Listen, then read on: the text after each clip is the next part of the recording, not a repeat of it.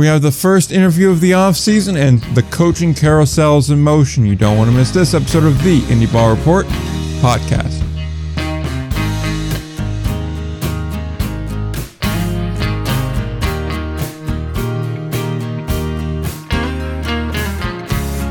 We are back again, episode number 188 of the Indie Ball Report podcast. I am Nick, he is Will, and we have an interview this week. We have coaching carousels, and we have another interview to announce. So we have stuff to do in the off season. That's always lovely to see. Of course, it pushed out all sorts of content in the off season, even when baseball is done and before really like the I guess the the big news of the off season starts to get going, which never happens in October. So, mm-hmm. but some notable some notable names, and of course as well an interview also. We also got the American Association. They're currently having their winter meetings in Vail, Colorado. Nice little place to hold those, and I'm sure we'll get a schedule out of them fairly soon after uh, they wrap up there at the end of the week. So who knows? Maybe we'll uh, maybe we'll have schedules to break down again. I know we all love schedule releases, and there will be definitely some other news coming. Yeah, yeah, schedule releases. Gotta say, not my favorite. that it just is what it is. Uh, I mean, you don't like going through a schedule and just saying like, "Oh, cool, they're playing hundred games again," and it's the same teams and the same divisions, and everything's yeah, exactly the same. You don't love doing Chicago, that. Chicago and Milwaukee are going to play each other eight hundred times. Like, uh, they're going to Chicago will play like Cleveland like once on home and on the road. Like, you know what I mean. Yeah, I know exactly what you're getting for there, but uh, but yeah, so I guess we should probably just jump right into the interview that we have uh, this week. We talked to Brian LoPinto from the Friends of Hinchliffe.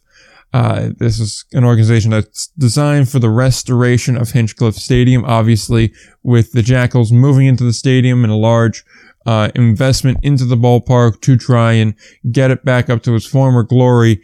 Uh, that is going to happen. The ballpark is being restored. So, uh, park some time to talk to him, uh, go over the history of the ballpark, the significance of the ballpark, the, the significance of, you know, baseball in Paterson, uh, and really that whole general theme and what's something that he would like to see out of the Jackals, what ways that they could embrace the history of Hinchliffe and what does the future look like? What makes it stand out? You know, the usual uh, deal in these situations, and I found it to be uh, rather interesting. So, uh, without uh, further ado, I guess we could just jump right into that interview uh, with Brian LoPinto from the Friends of Hinchliffe.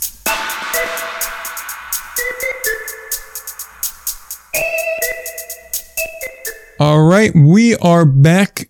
We have our first interview of the off season, and it is a, certainly an interesting one nonetheless. As we all know, the Jackals are going to Hinchliffe Stadium in Paterson, New Jersey for the foreseeable future.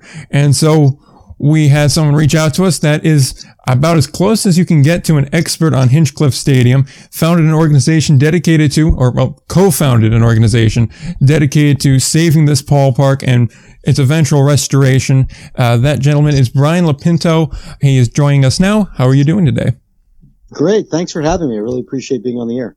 Uh, it's a pleasure to have you. And we were certainly interested when you reached out and I saw the email and I was like, oh, this is something of extreme interest. I'm sure to a lot of people because I know for me personally, like I've grown up in northern New Jersey too, not a half hour away from Hinchliffe, and I never really knew all too much of it. I mean, hell, until recently, I didn't even really know of its existence. So now to have someone on here that really knows a lot about it, it's uh, certainly a great opportunity.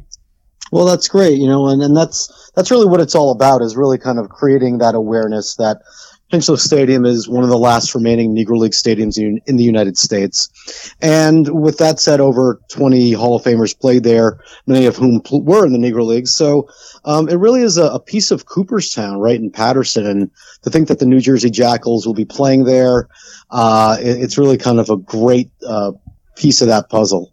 It certainly is. And I guess the, the ideal place to start off is just kind of going over the history of Hinchliffe. You mentioned it was a Negro League stadium. It had has seen dozens and dozens of fantastic ball players, some more well known than others. So I guess if you could just kind of give us a general recap of, you know, the history of the ballpark, maybe a crash course in it to just kind of yeah. start off. I'll try to I'll try to take a 90 year history and kind of you know streamline it a bit. So the long and short is uh, the stadium opened in 1932. It opened in July of that year, and uh, so you're talking about halfway through the baseball season. And there was professional baseball right from the outset. Um, but what people noticed uh, in 1932 in that first half season, and then and in all of 1933 was that uh, when the professional white teams would be playing against uh, African American teams, that attendance would be higher. So, as we all know, baseball is a business. Uh, at the end of the 1933 season, uh, there was uh, this desire to have a series uh, which would feature the first two African American teams playing against one another. that would be the Pittsburgh Crawfords and the New York Black Yankees. Um, many called that the color championship of the nation. Um, there's some controversy with uh, with that series, uh, but you know to go into those details, I think you need a whole other show. but um, but that first year and a half was really that uh, kind of like litmus test to really kind of see you know where things could go. And by 1934, the New York Black Yankees started playing some home games, you know, kind of on a limited basis. But uh, that limited basis became more more permanent. Uh, New York Cubans would play some home games there as well as the Newark Eagles. So those three teams were kind of like the main home teams. Uh, there were other teams that played there. For instance, when the New York Cubans would go on the road, a team called the Mohawk Giants would play a few games there. Mm-hmm. And that was just to keep the baseball momentum going. They were kind of like a lower level Negro Leagues team, if you will. Like they didn't yeah. play in the Negro National League. They were out of Schenectady, New York.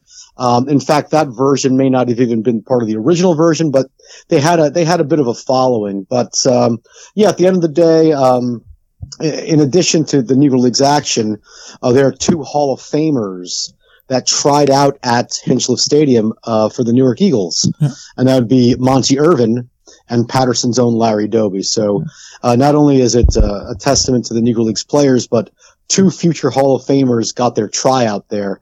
That days that would really kind of uh, change their lives forever. Certainly, and I mean, in the case of Larry Doby, he'd go on to change baseball forever with his uh, with his integrating the American League. Obviously, Jackie Robinson's known for the National League, and Larry Doby was very shortly thereafter, if I have my history correct. Yes, you do. Uh, you definitely have it correct, and you have it correct in the sense that it is a mere 11 weeks, and 11 yeah. weeks separates Jackie Robinson and Larry Doby, but it seemed like it was much further apart because far too often Larry Doby is forgotten in the conversation of whether you want to call it uh, breaking the color barrier or or integration of baseball. At the end of the day, uh, Doby's contributions to the game uh, far far supersede really what he's uh, given credit for. And my hope is that with the rehabilitation of Hinchliffe Stadium, that uh, we as a society can start saying that both uh, Jackie Robinson and Larry Doby broke the color barrier, integrated baseball again, however you want to phrase it. Yep, certainly. I, I think part of the reason it's almost lost now is because Major League Baseball's kind of become just one brand, one league, and we see the American National League more as conferences when back then they were very legitimate separate leagues. They may have been under one banner, but they was winning your league mattered an awful lot. And to some people, it mattered more than winning the World Series itself because you wanted to win the American League. If you're in the American League, you only played the American League. And I think for a lot of people today, it's almost a little bit of a foreign concept because for a lot of people, their whole lives have been, you know, the two leagues play each other. So it must have always been like that.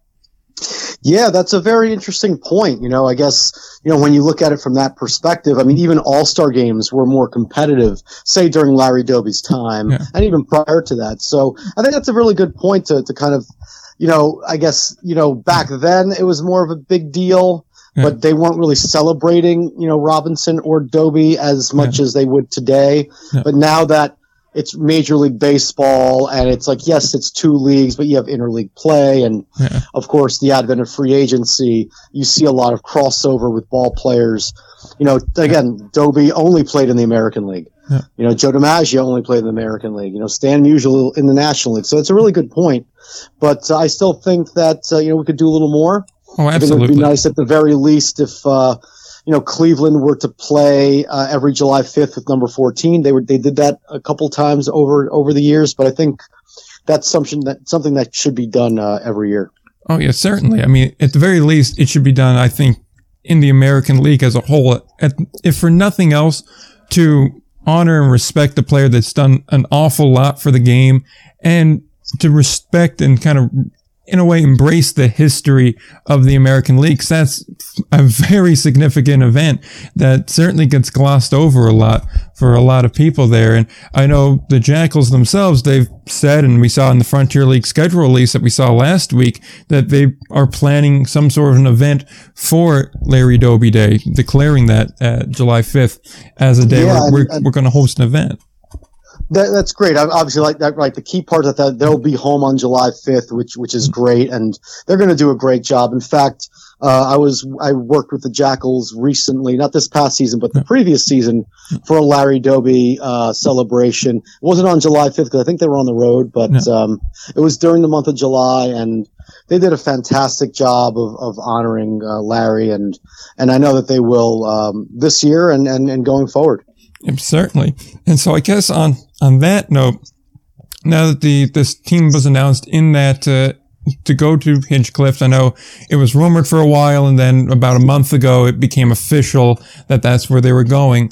Uh, I guess what's kind of your expectation for the team going to Hinchliffe now? You know, what ways could they embrace that the very historic nature of the building and kind of respect that and honor that while also promoting uh, their brand themselves too. Yeah, I, I, think there's a lot of great opportunities. I mean, first, I, I think you have to thank uh, Mr. Al Dorso for for wanting to be in Paterson. He's from Paterson originally, yeah. and, and and the Jackals for years, as well as his other ball club, the Sussex County Miners. They, they do a great job of, of game presentation and engaging the fans. And I think having this opportunity to play, to be the only professional club to play within the boundaries of a national park is really something that I think they could benefit from as well. Yeah. Um, even if if you kind of partner with the park service with special logo logoed baseballs that are only used at the stadium, um, maybe you know having you know a lot of minor league clubs like to wear different uniforms, different like they'll do the Star Wars and things of that nature. Imagine if like their uniforms look like park ranger uniforms, you know. Yeah. So I think there's uh, some great opportunities. Of course, you know, wearing the Negro Leagues uniforms, which I, I would imagine they would do mm. on July 5th. I think I think uh, the opportunities are endless, and I think they're they're going to do a fantastic job with that. Um, it's really just about just making sure that there's always something attractive and available. Um, minor league baseball is great for fireworks night and and various bobbleheads, and I'm sure they're going to really, you know, make sure that they're gonna, they're probably going to take advantage of that quite a bit and make that available to the fans. Um, you know, I believe that they're going to have a, a, good following with, with, the fans that were at in Little Falls, and and and then maybe developing new fans in the region in Paterson and, and Hawthorne and Wayne, and and just kind of like looking at whatever you know parameter that they had in Little Falls and kind of moving it over to Paterson. So I think it's going to be a great opportunity, and I'm looking forward to seeing it. And I'm, I'm probably going to put my money where my mouth is and become a season ticket holder. So. Yeah, I mean, it, it certainly is an exciting time for that whole area, and especially for Paterson as a whole, that's kind of going through a bit of a, I guess a, a, reawakening of ways. I mean, for a while, you know, you saw when the industry left, it hit some harder times, but now it seems like between the stadium, between some more money invested in the, in the parks and with a lot more development in the area, it seems like it's starting to turn the page a bit. And I know certainly during the announcement, reading through Facebook comments, which is never a good idea, mind you, but it certainly there was some naysayers about that that had concerns about that. So I'm just wondering if you have, you know, anything to, to really say about to them that may say, oh, well, Paterson is, they have an image of Paterson in their head. And that right. may not be correct because I know Newark suffered from a very similar issue and that wasn't really always true of uh, the Newark Bears and their current predicament or their past predicament, I guess. Exactly, and, and, and I know that there are folks out there trying to compare the Bears situation with Hinchliffe, but yeah. you have a, a, number of different factors there, and, and I think the biggest one is that this stadium is in a national park. Yeah. And the best thing that's happened to Paterson probably in the last 50 or 60 years is the National Park Service coming to town. Mm-hmm. So that area is is definitely a lot better than some other parts of town to, for sure. But the National Park Service coming into that area really is what transformed it. Yeah. Um, and I, I, I think I think anybody can give it a chance. You know, look, if you're really concerned, go to a day game on a Saturday or a Sunday. It's very safe over there, certainly uh, at that time, um, and, and, it's safe in the evenings as well. But really, it's it's more active as you would imagine uh, yeah. on a weekend. Um, so what a, what a nice day would it be? Go see the Falls, go go catch a ball game, grab a few beers, you know, and have a good time. Um, you know, just again, uh, you know, again, and I, I love going to Yankee games, and you know, I mean, sometimes you know Uh, the area by Yankee Stadium isn't isn't the greatest, and I get it. There's a big difference between Major League Baseball and the Frontier League, but it's really just about if the question is, can I give this a chance? You know what? I think there's a way to give it a chance, and and, and bring a group of people, bring some friends. You know, I think you, you you're going to feel fine if you give it a shot, and then you know take it from there. You you might end up having a great time, and you know you don't want to miss out on something like that because you're also going to see a ball game in, in a very historic building. And I know there's a lot of ballpark chasers out there. I'm one of them myself, and mm. I'm hoping that you know we can appeal also to those folks who, who want to see a ball game and you know want to see national parks and can really kind of combine that both in Paterson. I mean, certainly. I mean, the opportunity to just see, be able to say you saw a ball game in a national park is not the one you really ever get. So to now have, what would it be, 96 games, so half of that, to have that many opportunities to see a game played there is in of itself a fantastic opportunity and something that I think I agree with you that a lot of people that are saying that too, they're just they made up their mind beforehand, and I think yeah. they really do should be open minded here. And I mean, it's something that me and Will have pointed out on this show numerous amounts of times is for all the people saying they have concerns, you weren't showing up to Yogi Berra either. So, you know, yeah, I mean that's that's yeah. pretty interesting, right? Like, yeah. you know, I mean, I, I loved going to Jackals games at, at Yogi Berra Stadium. Certainly hmm. a great experience. Loved the just the just the the whole in-game experience. They did a great job with that, and they're going to yeah. continue to do a great job with it. You know, the sunset at Yogi Berra Stadium is almost oh, unmatched oh, yes. in baseball. Um, you know what? Uh, you know, whatever their reasons are for leaving, you know, yeah. I think a lot of speculation was that Montclair State wasn't really caring for the ballpark that some of the ball players really weren't weren't too keen on on the um, on the playing surface. So look, you know, it, it, was a good run. If they have to move, I'm glad they're moving to Hinchliffe.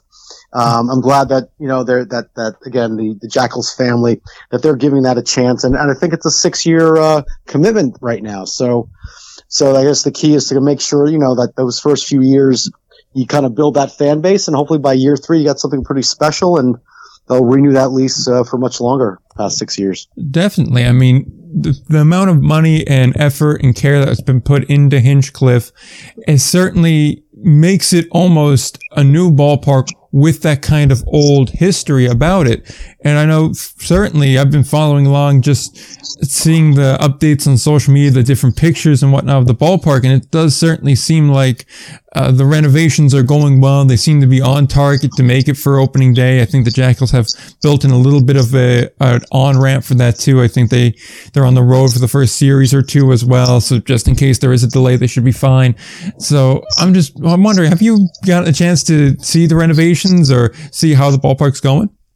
Yeah, I, I, I definitely stop by periodically to kind of check it out and, you know those crews uh, that are there they're working very diligently uh, on a daily basis not on the weekends you know so you know it doesn't look like they have to go yeah. to that front but uh, things are coming along rather nicely uh, i believe that most likely they'll be done and probably finished by March is my guess. Obviously, winter months we don't know what that's going to look like, but I mean, I think every ball club that that uh, either has a new stadium built or in this case it's a rehabilitated historic stadium. The, you know, the smart move is to start games on the road, yeah. so you give yourself a little bit of that kind of like time to just in case there are some uh, delays. But um, yeah, you know, I think I think things are going to go well, and I believe opening day will be just fine. And you know, but you know, we got we have to go beyond the um, the ribbon cutting. The ribbon cutting means little to nothing. It's it's what happens out in the aftermath, and you know, I think we're all going to have to try to support this thing, and, and I think we should. D- definitely. And I think part of what they could play on is also part of what they had in their last one. We mentioned Yogi Berra Stadium a little bit ago, and part of Yogi Berra Stadium is the museum that is attached to it.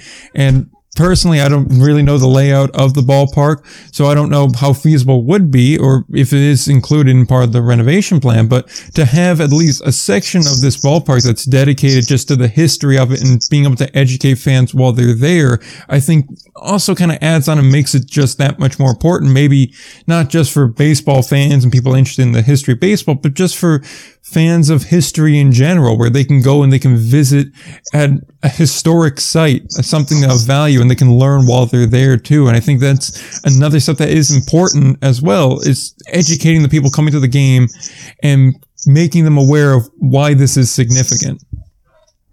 No, you're right. And, and, and my understanding is there is, there is a plan for interpretive space at the stadium. What's, what's, but what's kind of interesting is that when Hinchliffe Stadium became part of the national park, mm-hmm. the National Park Service didn't want to include the stadium in the national park. Mm-hmm. I guess because they weren't sure would they have to own it. There was a lot of moving parts there, and it was very dilapidated. Uh, but thankfully, um, Congressman Bill Pascrell, through literally an act of Congress, pretty much forced the issue, and Hinchliffe is within the boundaries of the national park. Uh, the National Park Service accepted it with the stipulation that all they all that they would be responsible for is interpreting the space, which is fine. And and the Park Service does a great job of interpreting the space.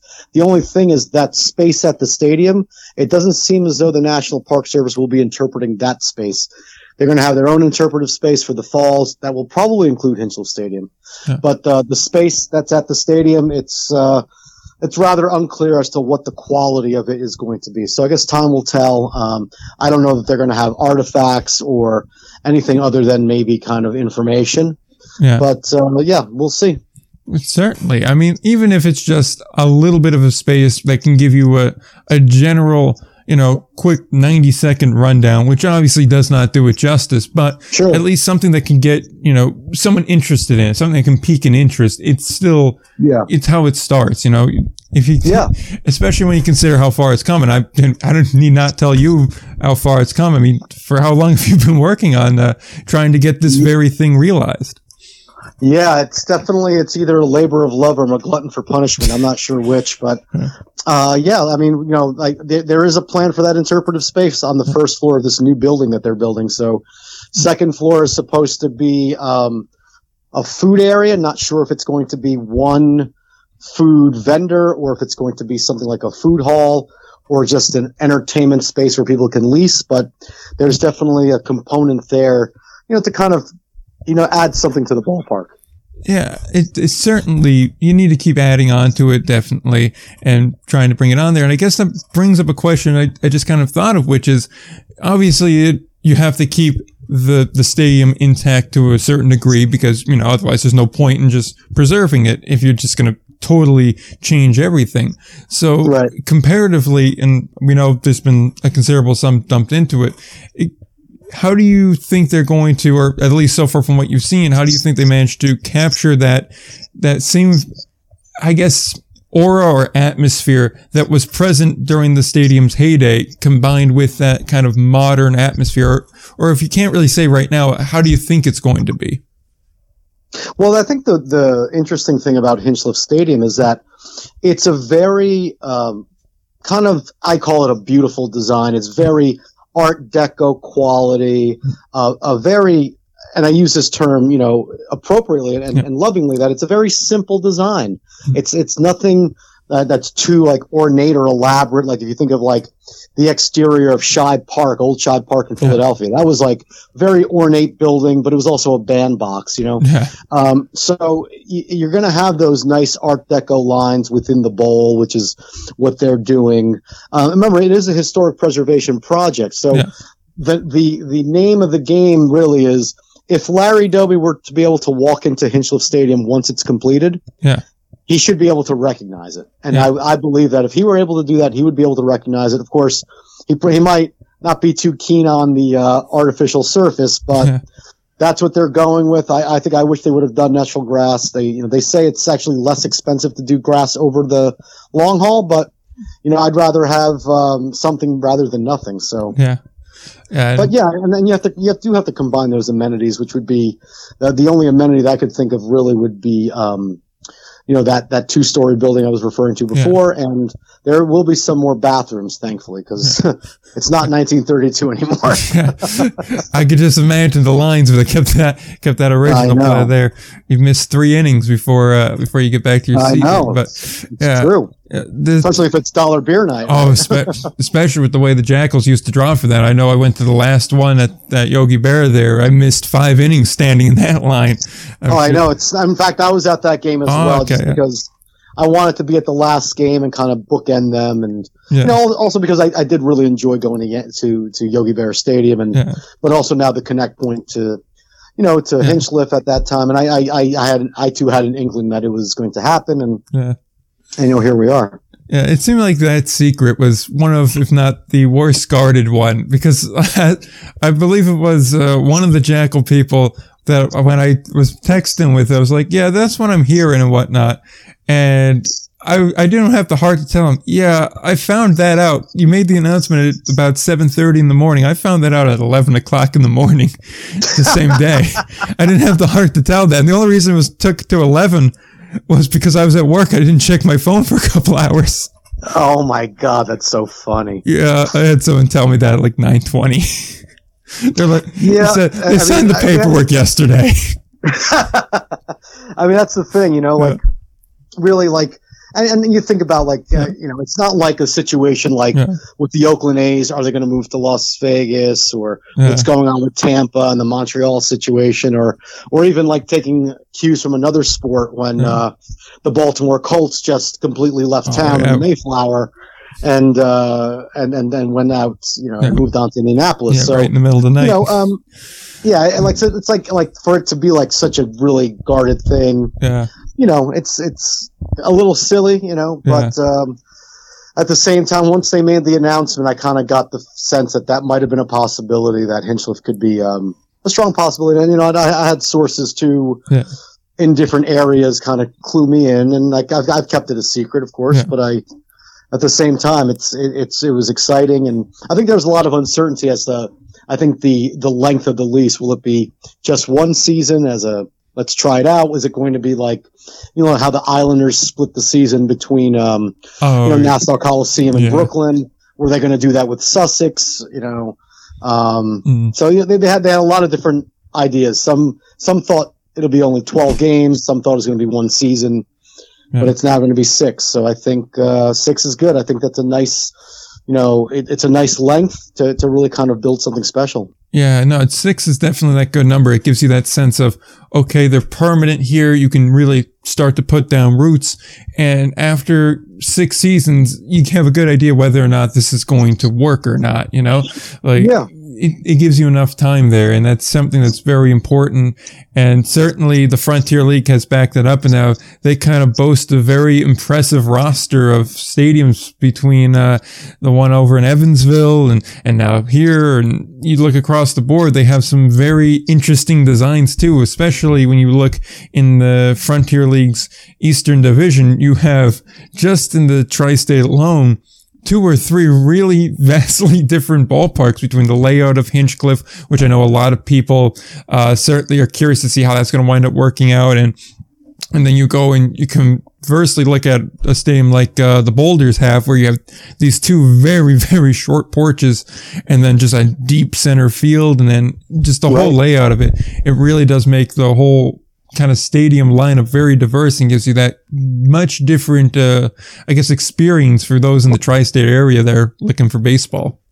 Yeah, absolutely, and I think that's where you know, you know, when you talk about minor league baseball, and, and you know, the Frontier League is very, you know, strong, you know, uh, I guess MLB partner league yeah. uh, organization that you know, but that, yet at the same time, I think there's also like really some some good opportunities to kind of introduce fans to different ballparks. So, for example, you know, hopefully, um, you know, obviously with with the situation with Sussex and, and the Jackals, yeah. same ownership. So, you know, they could probably come up with like a road trip on a bus where, hey, you get to tour the national park and you go to the ball game and they drive fans back to to Skylands. You know, yeah. same with uh, the Rockland. Uh, I guess the New York Boulders now. Yep, I make that, the same mistake every time. yeah, I know. I'm just so used to calling them Rockland. Yep. In fact, I saw I saw their first game ever which was in Newark.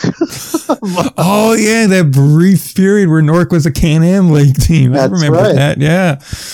So I remember that they, uh, so I went to their first game down Yeah. there as a franchise. But, um, but yeah, I mean, I think, you know, there's an opportunity to, to kind of, you know, showcase like, hey, go to a national park, go to a ball game and, and you bust people in, and you know, so what if you have fans from the other ball club? It, that makes it kind of fun. You know, it's not, it's not that serious at this level. It's not going to be like Red Sox Yankees where you might have a fight. It's, it's, it's fun loving baseball and it's good quality ball too.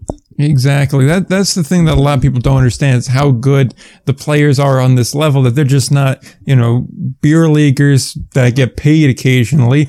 These are legitimate ball players, guys that have maybe not the best shot, but a decent enough shot at going on to play affiliated ball and in some cases get to the uh, the major leagues. I mean, Justin Topa is a great example of that. Yep. Seeing that we were, we're talking about the Boulders a bit, he's the guy that's pitched how many innings now for the Brewers? How many seasons with the Brewers? Because if I'm not mistaken, he's got one or two seasons there, and that's just one. I guess he'd be Can-Am League at uh, still at that point. So you have a player like that there, uh, but.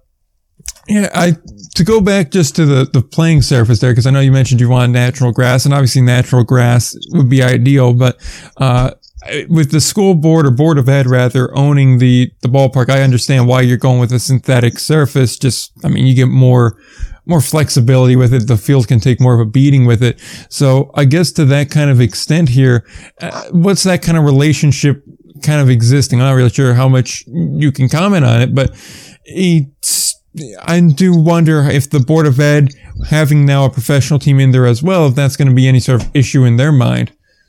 Well, that's interesting you say that because I think NorthJersey.com just put out an article uh, talking about that, which you know it, it's it's it's rather strange to me, only because um, the Paterson Public Schools uh, they've owned Hinchliffe Stadium from 1963 to the present day, Yeah. and you know when you look at its demise, uh, remember it closed in 1997, Yep.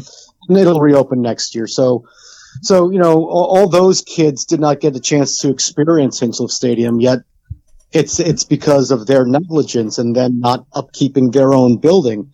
You know, when you look at any historic property or any property for that matter, if it's dilapidated, the number one question you ask is who owns this place? And Yeah. it was the Paterson Public Schools. It continues to be. I think it should be owned by the city Yeah. because the city um, is responsible for a number of things, right? Yeah. The school district is responsible for one thing, educating students. Yeah. Um, a, a city, a municipality, they're responsible for historic preservation, uh, economic development, community development, all of which touches Hinchliffe Stadium. That's why that makes more of a better sense. But uh, why the city did not uh, do that? Uh, there's an abandoned properties ordinance, but they didn't do that.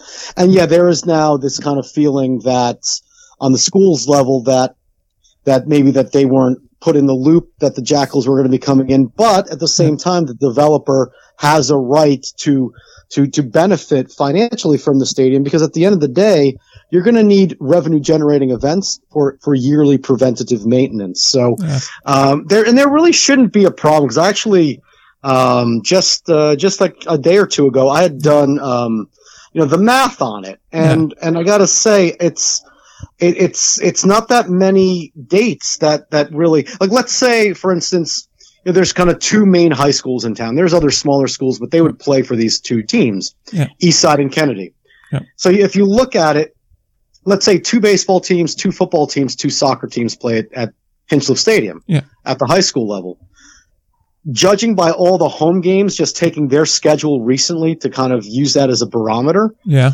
um, it would be only 42 dates Yeah. That's nothing. because baseball might be like a 10 game for so that's 20 dates for baseball for two teams Mhm. 10 dates for football 14 for soccer and uh, and and and they they they have a right to 180 dates at the stadium well that that gives them 138 more days to play with which you know i'm not certain what they would be doing with those days like if it's something during the day it's not going to affect anything at night Exactly. like a field day. You know, so it, it'll be interesting to see how that plays out. But really, the, you know, definitely at, at the kind of most, maybe 50 dates, you know, even if it was 65 dates, that, that leaves 300 to, to kind of play around with, um, for Yeah. revenue generating events, which will be needed again for yearly preventative maintenance, which, again, the school district just didn't do and that's why we're in the position we're in where it, it kind of languished for so many years. Yeah, certainly. I mean, if you want to toss on additional sports to that, I mean, I'm not sure if they have lacrosse or to what extent they would get that, or if Hinchliffe could be set up to it. I imagine if it could be set up for soccer and football, lacrosse could work there too. Even you want to toss on like, let's say 20 games for that, so 40 in total there. I mean, that's still sure. nothing. And realistically, how much of the school schedule or school year overlaps with what would be the Frontier League season. You still have essentially July, August, where the bulk of your games are being played, where the school's just not in session. So I don't really know what they expect to uh, to be done in those months. Like, what are they planning there? Even if you want to chalk up a day to graduations or whatever to have there, or other events. I mean, just throwing everything else out it does nobody any good to have a stadium sit empty for you know 60 days 90 days in a row it, it makes yeah exactly sense. And, and it's not really that difficult to, to kind of work a schedule. I mean, if they're able to do it at other venues around the country, they should be able to do it at Hinchliffe. Oh, but certainly. I think Paterson just has this history of kind of being a, a town that likes to bicker with one another. And mm. there's always like, you know, uh, city government versus schools government. And and yet a lot of those folks want to transition. Those elected officials want to become, you know, I guess on the city council or eventually mayor. So it becomes, it's kind of funny. Like they kind of fight each other, but then they go on the other side. and it's like, well, gee, if you'd have done something before, then, you know, maybe you'd have the stadium as a city's uh, component. So, yeah. Well, it, it's look at the end of the day. Look, at least it's getting rehabilitated. Um, it's taken a long time, but you know, it's not going to be difficult for them to, to figure this out. They just have to look at a calendar and, and plot and plan. And, and, you know, again, let's, let's support the Jackals. You know, there, there's a great opportunity to, to get kids to go to the games and experience these things as, as, you know, maybe a baseball team or as a community group or whatever. You know, I think that's another thing that the Jackals will be bringing to the table, like this opportunity for kids to maybe go to games at either are discounted or, or even for free. So, um, there's a value there that I think they're not being, they're not looking at as well. Well, certainly. I mean, like this is a, a, prime opportunity where if you show a student ID or something like that, you get that discounted rate or something to that extent, or even for the little bit of May and June, and even I guess to a certain degree if there's postseason baseball, which hopefully there will be there in September, you know, a school day game or something like that, you could definitely make that work there, or even summer camps ran by uh, by the Paterson schools because I'm sure there's there must be some there. If not, the recreation department more than likely will uh, do something with that. You could definitely work something there where you have you know these giant outing days, these afternoon, late morning sure. type games. I mean, that's that's the bulk of how you grow your fan base is you get the kids in and they love it and then the families go. I mean, that, that's how you grow, uh, from the roots up there, really.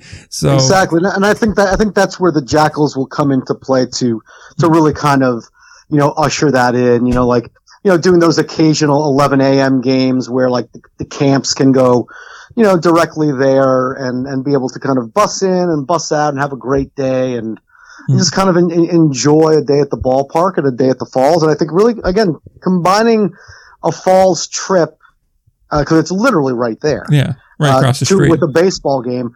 I mean, I think there's a lot of great opportunity there, you mm. know, um, just to, to kind of like really kind of enhance that that that uh, game day experience. Yep, certainly there. And one thing I would love to see from the Frontier League too, because obviously they had a presence at that announcement uh, last month, and one thing that would be great to see from them would be to see them put the All Star game at Hinchliffe. I think that would be a really good marquee moment. I know last season they had all the players wear Negro League uniforms from, you know, whatever team be from near the respective location. I know the, I believe at least the Boulders, Miners, and uh, Jackals all either went Newark Eagles, uh, Black Yankees, or Cubans, if I'm not mistaken there. I don't know the exact breakdown on it, but, sure. but those that could definitely be something if they wanted to revive that again. That could definitely be a play to go there, or at the very least, to just be able to have that kind of an all-star game, that kind of event, that that kind of giant celebration at a ballpark like this, I think it would just be the most ideal outcome, if not this year, because obviously there's a lot of things that need to get settled. And I guess the first year in a, in a new stadium, you want just to kind of be a little bit easier, get everything good, get acclimated, sure, exactly, get settled in. But year two or year three, I think certainly it could be a uh, a possibility. I think it, it makes a lot of sense to me to do that. No, definitely. And I, I think I, I can almost uh, envision an all star game, you know, again, like all stars at a national park, you know, really kind of beating that drum and saying, hey, you know, this is kind of a pretty unique thing, you know. Uh, I can imagine, like, you know, the, the team picture would be like with the falls as a backdrop, a little something a little different than than kind of doing it like at the ballpark. So, you know, I mean, you know, I think I think there's so many different things that you can possibly do um, to to really kind of you know, really draw some interest. And, and the fact that it's also an MLB partner league, you know, maybe there's some opportunities, you know, with, with baseball through, through th- some of their, um, connect points like MLB.com and things of that nature. So, um, it'll be interesting to see how it plays out, you know? Yep, definitely. And I mean, Major League Baseball has thrown about the idea of having a one-off game at Hinchliffe too, to replace the Field of Dreams game, if I'm not mistaken. So maybe that could be another thing that's a bit easier to happen now with the partnership too. Yeah, so I, I, think I think with, with that type of neutral site game, and and I'll, I'll, I'll say I was actually at the Field of Dreams game, so oh, very cool. I, I loved being there. Uh, definitely, probably the best game I've ever attended, uh, mm-hmm. based on the atmosphere. Even though the Yankees lost, I think the right team won, just because of you know mm-hmm. the the movie and how it all played out. And the uh, ending, but, you know, certainly. I, you know, I've, I've, I've actually worked in sports and entertainment over the years. And, you know, I got to see like the behind the scenes. There's a lot of moving parts to having a neutral site game that Major League Baseball just does a fantastic job with. Can they do that at Hinchliffe Stadium? I, I think they can, uh, cause they'll figure it out. But, but what the Jackals being there does, mm-hmm. it puts Hinchliffe Stadium at a closer point to being what they call baseball ready. Mm-hmm. Because now you'll have a professional team there. It'll show Major League Baseball, okay, this can be done. I think I think baseball would probably want to have natural grass, so they'll just have to like put placards there, you know, like they would do yeah. for for for soccer at stadiums that have artificial surface. So you you would do that and yeah. let them do their thing, you know. Um, you know, I think prior to the Jackals being here, I think really Rickwood Field would have been the first choice just because yeah. they're baseball ready, you know. So with Hinchliffe being baseball ready, I mean, look, still Rickwood is the holy grail of Negro League ballparks. Yeah. You know, we look up to them is the way I see it, and really we should be following the Rickwood Field model. I don't know if we really will be. That was supposed to be the plan, but you know, hey, again, uh, we are where we are, and it's it's really kind of not such a bad place. Certainly there, and so I guess part, of what I want to just kind of as we start to wrap this up, part of what I want to touch on is you you did co-found uh, the Friends of Hinchliffe Stadium, and I I think I could safely say that this was towards the top of your list of what you were trying to accomplish with that to get the ballpark restored, and that's certainly there now. So I, I, guess I'm wondering where where it goes from here. You know, maybe go into a little bit of detail about the organization itself, and then what's the future plan here? Because now we there's a team back there, the stadium's restored, and the future looks about as bright as it has been for several decades. Yeah, I think I think that's where it, it becomes a situation where the advocacy will never end, right? Because yeah you need to make sure that the right things are being done, hmm. such as yearly preventative maintenance. Um, so yeah, I mean, it, it, kind of transitions from being advocate to being, you know, I don't want to say a watchdog, but really someone who, who, who really will be kind of watching what's going on, you know, yeah. making sure that things are, are, are, going correctly and, and, and, and raising a voice if need be. So, um, I, I don't think, you know, I'm, I'm hopeful that, you know, the right things will be done. I mean, the best thing for this place to be is a revenue generating machine so that that revenue goes back into yearly preventative maintenance and upkeep and upgrades if need be, you know, yep. um, as, as time goes by with different venue uh, maintenance and what have you. But, um, yeah, I mean, you know, again, it's, it's, it's never going to really go away. Uh, I, I, certainly will not go away. So, yeah. uh, but I'm also going to put my money where my mouth is, which I hope other people will do that, especially the elected officials that they, you know, buy season ticket hold season tickets for the Jackals, and they, if there's a soccer team, you do the same with them, and concerts, you know, um, yeah, I'm definitely going to be, you know, you know, that's that was yeah. the goal, really. Yeah. To to kind of go there, go to the window, buy a ticket, go and enjoy an event, and that's what it's all about. Yeah, and that was just about being a good steward to the place, to, to exactly seeing it, to seeing it, it cannot fall back into the same disrepair and with the Paterson Public Schools owning it, that's my biggest concern because, mm. you know, I know the developer has charge of the stadium, I think, for the first 10 years. I mean, there's a hmm. lot of different numbers at, at minimum 10 years. It could be as, as much as 75 from what I had seen, but I don't know that that's realistic. Yeah. Um, but at the end of the day, you know, it's, it's day by day, year by year. And I think, I think this stadium has a lot of great potential, you know, especially, you know, believe it or not, the winter months too. You could put a temporary ice skating rink there uh, where kids can learn how to ice skate and you have maybe some adult beverages and it becomes like a winter wonderland. You know, something like that might be possible that I think would be cool to bring to the falls and at the stadium. So Oh, it certainly could be. I mean, you could even have some sort of a high school version of a winter classic out there too, where you have absolutely. where you have them play that. Yeah, like some sort of maybe a mini single day tournament of I don't know. You take. Uh, you could just take four of the local schools, or I don't know, something along those lines. You can make that work certainly too. And I mean, the Yeah. location of the stadium too, being in the national park, but also mainly being in northern New Jersey, presents such a great opportunity too, where you have such a large population base and so many different resources available to you. Where if you have competent hands on the wheel, there's no reason why it shouldn't really succeed. Sure. I agree. I mean, you really just have to like put forth the effort. Um, th- there should be, you should leave no stone unturned and, and just give it a shot. You know, again, there, there are definitely different ways about going, going about doing something like this. So even getting like a, a bank to sponsor that uh, outdoor ice skating rink, you know, so. Yep. But, uh, when, you know, again, these are kind of things you've seen over time at other minor league ballparks. I think those are good kind of business models to kind of keep an eye on and, and see what one can do. Again, you also are within the national park. There's something very different about that. Mm. I think that people are still not fully realizing, and I think that could be uh, certainly uh, help to leverage things. Definitely there. And so I guess I've, I've kind of ran out of the questions and everything I had prepared and whatnot. So, uh, as is tradition around here, we like to give like five minutes or so at the, at the end of all of these for any sort of promotion that you have or anything you want to say that maybe we didn't get to or something that we covered briefly but moved on a little too quick. If there's anything like that, now is certainly the, the time to, uh, to go and address that. So the floor is all yours. Oh, well, that's nice of you. Um, you know, I, I, I, I guess the, the real thing I want to go back to is, you know, let's give this thing a shot. You know, I think there's a lot of great baseball people out there in our region uh, that that really love the game and enjoy going to to ballparks such as Hinchliffe Stadium and and and watching minor league ball. So, you know, uh, if you are a supporter of the Jackals, continue to support them.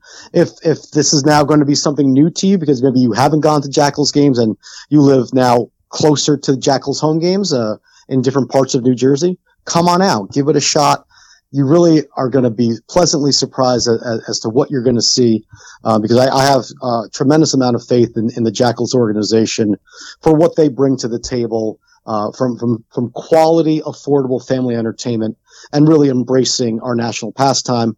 And it's within the boundaries of a national park, so you have another destination. That's that's what Newark didn't have.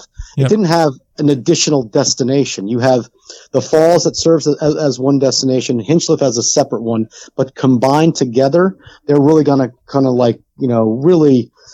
I think help bring people to to see. Oh wow, I didn't know there was a falls here. I'm only here to see a baseball game, or vice versa. Hey, let's hey family, let's go see a ball game. We're already here, so I think I think one would feed the other, and I think it would be um, really a great experience uh, to kind of have this unique oppor- opportunity to to see a ball game, or you know, again, other events uh, within a national park. definitely is. And I know the vast majority of this listener base is New York, New Jersey. I know even more so that it is Northern New Jersey. I see the amount of the numbers of people in the greater Newark area, greater Paterson area. That's that's the bread and butter of the listener base of this show. So a lot of you guys, you you have a great opportunity here, a ballpark that's not that far for you. It's it can make a very good day trip to just go see the fall, see a game, as uh, as we've said on this show. So by all means, go check it out. Uh, if you if you have any interest in baseball, which if you don't, I don't quite know why you're listening to the show, but but I mean, you're more than welcome to keep listening. I'm not going to stop you. Uh, not that I could, but yay. So definitely check out Hinchliffe. Definitely check out the Jackals and see what comes. And I'm sure they'll have a lot of great uh, different promotions and different events there to check out and to make really make that experience that much more special. So Ryan, thank you for coming on the show. I really do appreciate you coming on here, and hopefully when we have some sort of major announcement at this uh, at this stadium again, we can have you on, or at the very least to recap what that first game back at Hinchliffe is like. I'd love to have you back on to, to walk us through that, even though I'm fairly confident Yeah, I'll be that- there that'd be myself. great.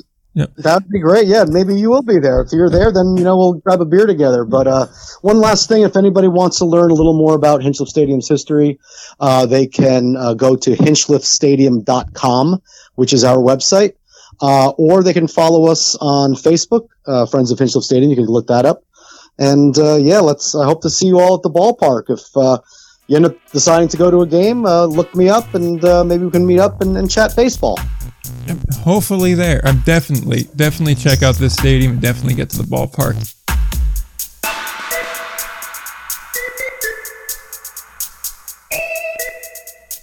Once again, we'd just like to thank Brian for coming on the show. Thought he made some uh, very interesting points, especially with the ballpark being in a national park, the only one like that.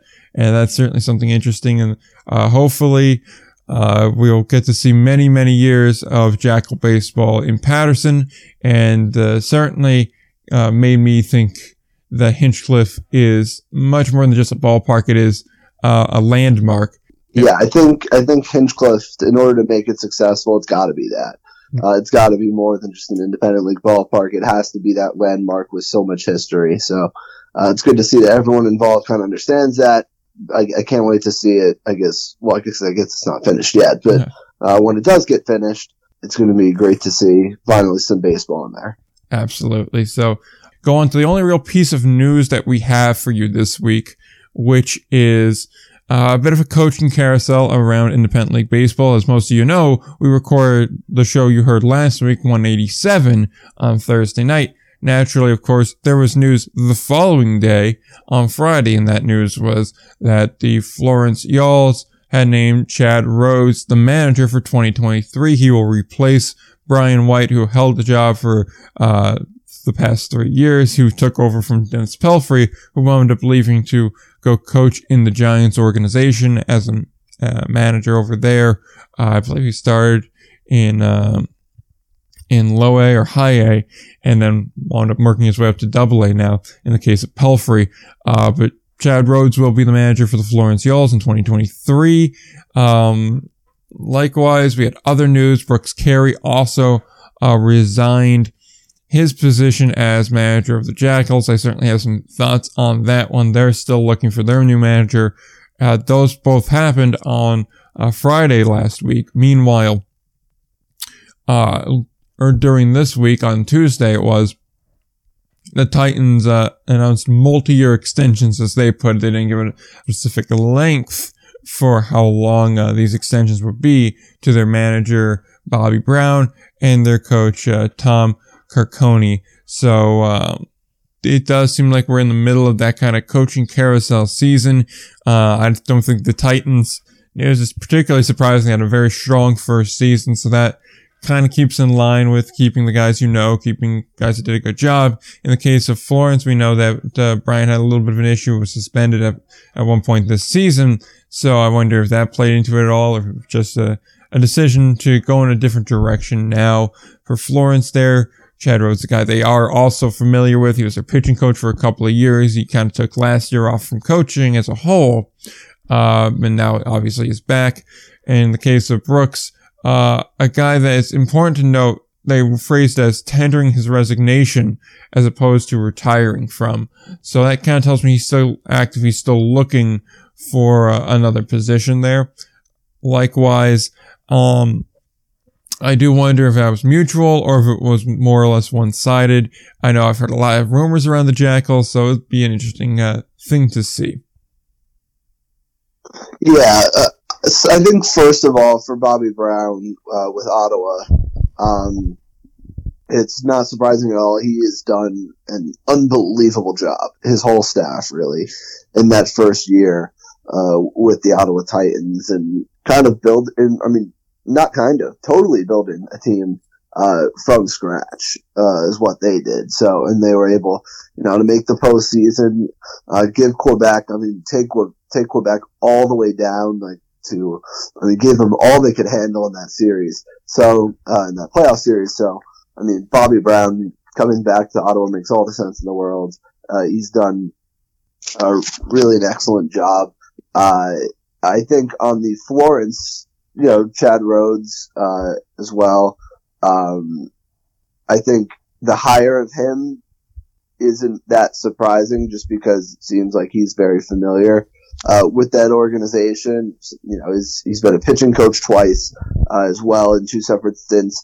Uh, so it sounds like he kind of understands the operation there. Seems like a solid hire. I think you mentioned the, the, the Brian White and the, uh, the suspension thing, Nick. I think, I, I don't know if that was totally the, the reason, but at the end of the day, it can't really help you, especially when, you know, the team, the team struggled this year. Yeah. Uh, and so if there's going to be some things like that, your team better be good.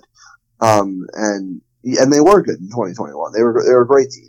Uh, in that in that crazy West Division race, Yeah. um, in that crazy West Division race with Evansville. So I'm sure there was some stuff that that played into that. And of course, you don't know all the details, but I guess it, it's not too surprising. And the fact that Chad Rhodes, uh, a guy who's so familiar with the Frontier League and with uh, with Florence anyway, I think it makes sense. And the the Brooks Carey thing is. Uh, I think it's really interesting, and I think the wording of it was fascinating, Nick. I think you hit the nail right on the head that it wasn't him retiring; it was, uh, you know, tendering his resignation. Now, whether that could be the Jackals saying, "Hey, we're looking for a total like uh, new regime and all that," uh, as the team moves into Hinchliffe, or if that's Brooks Carey saying, "Hey, I want to do something else." I don't know, like if he wants to manage another indie ball team per se, or if Brooks Carey just said, I, I think I need to move on from the Jackals, uh, and tendered his, uh, resignation. So I think there's a lot of questions that uh, aren't necessarily a lot of answers to now. Uh, but I will say, uh, it, it, it's, it's pretty interesting. And I think we've seen, I mean, the Jackals, I think in general, there's no, no secret that their their stint in the Frontier League so far has been disappointing. Does that maybe play into it? Possibly, but Brooks Carey has also had a great run of success at the Can-Am League as well. So is this the team looking for a fresh start as they head into Hinchliffe? Is this Brooks Carey saying that he wants a fresh start somewhere else? Not sure, but uh, it's got to it's got to be one of the two. And um, I mean, I mean, nonetheless, the Jackals are going to be looking for a new manager, and it's a big hire for them. Yeah, for me, it kind of is what Brooks Carey's situation does. It kind of gives a lot more credence. That kind of does. It does give a lot more credence to what I've been hearing around from different people, which was that Bobby Jones would kind of swing down and take over responsibility for the Jackals as a manager and then also in some sort of a GM capacity or possibly in an ownership capacity, something like that. And it gives a lot more credence to that kind of a rumor that I've been hearing around a little bit. Especially about a month or so ago, right when he was there in the red blazer for the whole opening of Hinchliffe, which seemed to be, you know, kind of like, okay, why is, why is Bobby here? And it, it just seems to make a lot more sense now where if Brooks is gone, the manager position's open, you could easily just slide Bobby in. I think it would work well, obviously, there he's already a manager for the other team that Al Dorso owns, so just kind of moving him on over doesn't seem to be too hard of a feat. You just got to find a different manager for the minors, which I mean, I don't think will be all too difficult. So, you know, I think it could very well be something that we watch and something that if it were to happen, I don't think would be terribly surprising. Now, when and if, I don't know, but it just seems like that has a lot more credence now. Obviously, you know, on the other two hires, I mean, they're interesting too. Don't, don't get me wrong. Chad Rhodes is a guy that knows what he's doing. He's a very good pitching coach. He started with Florence, signing or getting picked up by, however you really want to phrase, joining the Marlins organization to work as a coach with uh, guys rehabbing from Tommy John injury and then wound up going back to Florence and then took the year off. Now he's back in Florence. The guy kind of bounces around a little bit, but he knows what he's doing. He's a competent coach and he's a good guy. So, I mean, all, all makes sense on that front. And then obviously the Ottawa guys are going to get taken care of because, like we both said, they overachieved this season. So you're going to bring those guys back. The Brooks Carey situation is really the most fascinating to me because you cannot find a, anyone, anyone involved in the Jackal organization, anyone around independent league ball that really has a bad word to say about Brooks Carey. So it just seems like a very interesting decision that unless this was either mutual or Brooks's decision initiating it, that uh, you would go and move on from Brooks Carey. It just doesn't make much sense to me unless you already have that replacement lined up. And what better place to have it lined up from the other guy you have managing your team that there's been rumors flying around about. And if you go ahead, you just move him over, like I've been saying, it, uh, all of a sudden all the pieces start to line up there. So it definitely could be something I, I think before I had a couple of questions about, but now do seem very legitimate from, you know, multiple angles. Yeah, that would be that would be fascinating. I think that um, if Bobby Jones were to make the the trek to uh, were, to make the trek east to uh, east to Paterson and manage the Jackals, I mean, the, the evidence to at least raise some suspicions, uh, at the very least, are there. Mm-hmm. Um, just how much you know he, has been around, like around the cameras in this in this type of uh, in this type of move to Hinchliffe. It's very interesting, and uh, and you make a good point. I mean that uh, that you you literally can't find anybody who has a bad word to say uh, about Brooks Carey. So I mean, could this be uh, Brooks Carey's decision, and um, that he just wanted to he wanted to go somewhere else, yeah, it, that's a possibility. Uh, but the the Bobby Jones stuff is really interesting. It's really interesting to think about, uh, and I wonder if there's going to be clarity on that uh, sooner rather than later. Just because if you're going to have a team that one, if you're going to leave the Sussex County Miners and go to the Jackals, uh, that would you would think that would probably need to happen pretty quickly. So I think if that's going to happen, there there could definitely be some uh, fast movement on that, and it's going to it's going to be one, I think one of the most fascinating stories of the off season uh, to watch. Not of course one just who manages the Jackals period, but two what kind of uh, would Bobby Jones uh, make um, make the trip to the Jackals to manage and what kind of ripple effect could that have on the rest of that division, on the rest of the Frontier League? It's a, it's a, it's a really fascinating question.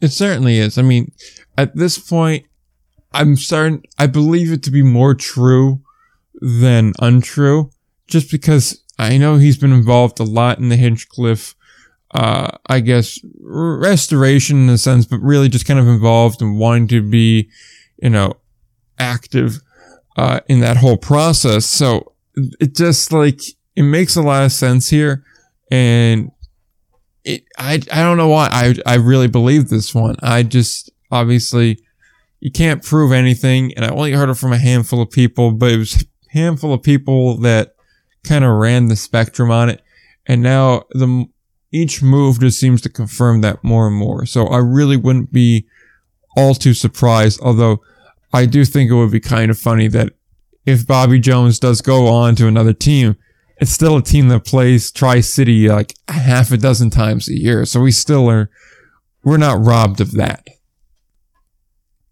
Right. We're, we're, we're not robbed of that, but does he bring some of his players over? I, I think pretty God it does. It, he has to.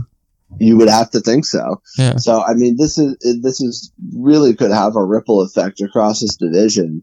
That's that's fascinating, as well as uh, as well as you're going to have to see what'll happen with uh, with who Sussex County would hire. But I don't know. I, I, it would just be very nice to have some clarity on the situation sooner rather than later to end all this speculation. But uh, it's a it's really really interesting to think about.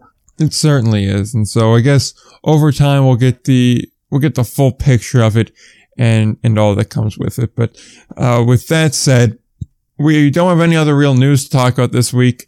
Uh, the only thing we do have is one announcement, which is we have another interview for next week. Uh, like I said, we're going to try and get one every week in the off season, unless we're doing something like the Q and A or a review of end of season. And that is the Missoula Paddleheads manager, Michael Schlact, is going to be joining us next week. So if you have any questions for him, be sure to let us know so we could ask him. Uh, but very interested in this interview. One of the guys that's really just a very fantastic manager in the Pioneer League since really getting there. Wins a championship year one, goes back to a championship game in year two. You know, he got the big, I think it was a six year extension after year one too. So he's going to be in, in Montana. he's going to be in Montana for quite some time. And, uh, yeah, really looking forward to talking with him. Yeah, absolutely. I mean, that's going to be an extremely fun interview. Uh, just how, especially like the transition between uh, how he's seen the Pioneer League transfer from affiliated ball to to indie ball, as well as uh, I mean, how to build a team that even though the the disappointing finish to the year that was so dominant, uh, so it should be a really interesting interview. Absolutely, and definitely looking forward uh, to what that interview will bring. So be sure to get your questions in by Monday night for that one. I understand it's going to be a little bit of short notice, a quick turnaround, but uh, yeah, get your questions in for it, and we'll be sure to uh, get around to asking them as uh, anyone who wanted a question as to Brian this past week. So we try to work those questions in, or at the very least get the spirit of the question in, if at all possible. So uh, that said, uh, we will go to the plugs and then we will get out of here. Uh, if you want to follow the show, you can do so on Twitter at IndieBallPod. You can do so on Instagram at ALPB underscore news and at IndieBall Reports. Uh, if you would like to find all the episodes and all the show notes and all that comes along with that. Be sure to head up the website, indieballreport.com. Uh, that's the best place to find it if you want to just subscribe to the show on your favorite uh, podcast platform. There is on pretty much all of them. The whole transition went well, so I'm pretty sure we're back up on every platform we've previously been on, but iTunes, TuneIn, Stitcher, uh, Spotify, Google Podcast, uh, Podbean, you know, all of those ones, your typical ones, we're on there. So be sure to check that out uh, there. So with that said, do we have anything else left to add? Only thing I else, only other thing I have to add is the Boston Celtics play basketball this week. Well, meaningful basketball this week, and that's very exciting to me. That's all I have to add. Oh, is that so? Is that so? They play meaningful basketball, so the NBA season's underway. That is true. Tuesday Tuesday night is the opener. I'm going to assume that the reason you're mentioning the NBA and over the uh, New Jersey Devils is given their result you know, the Flyers. You know, I I thought about that making that my thing to add, but I wouldn't have anything good to say. So Why? we'll leave it at that. Losing five tier to the Flyers is not a positive. It was it was a rough night, and it was anything that could have gone wrong. At, you know what? Maybe, maybe I'll at some point I will I will do after if the season you know start um once the season continues to go and if a certain goaltender continues to be bad, I might do my Mackenzie Blackwood is running out of time rant, but I don't think we're there yet. I don't want to do that after one game. Hey, I thought you guys had Vitek Vanecek, the savior. No, v, Vitek Vitek will be the the starting goalie. You should you would think that oh we could start Blackwood against the Flyers. It should be fine. It wasn't fine. So, oh, that reminds me of something. I just remember that? last week when we had our thing to add, someone mentioned a particular college playing a different particular college in a game of football. And I had said, if said particular college loses to the other one, what are you going to be feeling when I ask you about it next week? So now I have to ask you, what do you feel about Rutgers losing to Nebraska? Pissed. Ah, very good. So at the very end there, when uh, Rutgers threw it away, and then Nebraska nearly messed up taking a knee, which I don't quite understand how they managed to fumble the snap when you're just handing it to your quarterback so he can kneel the clock out. Uh, when that happened, what was the emotion going through your mind? pissed.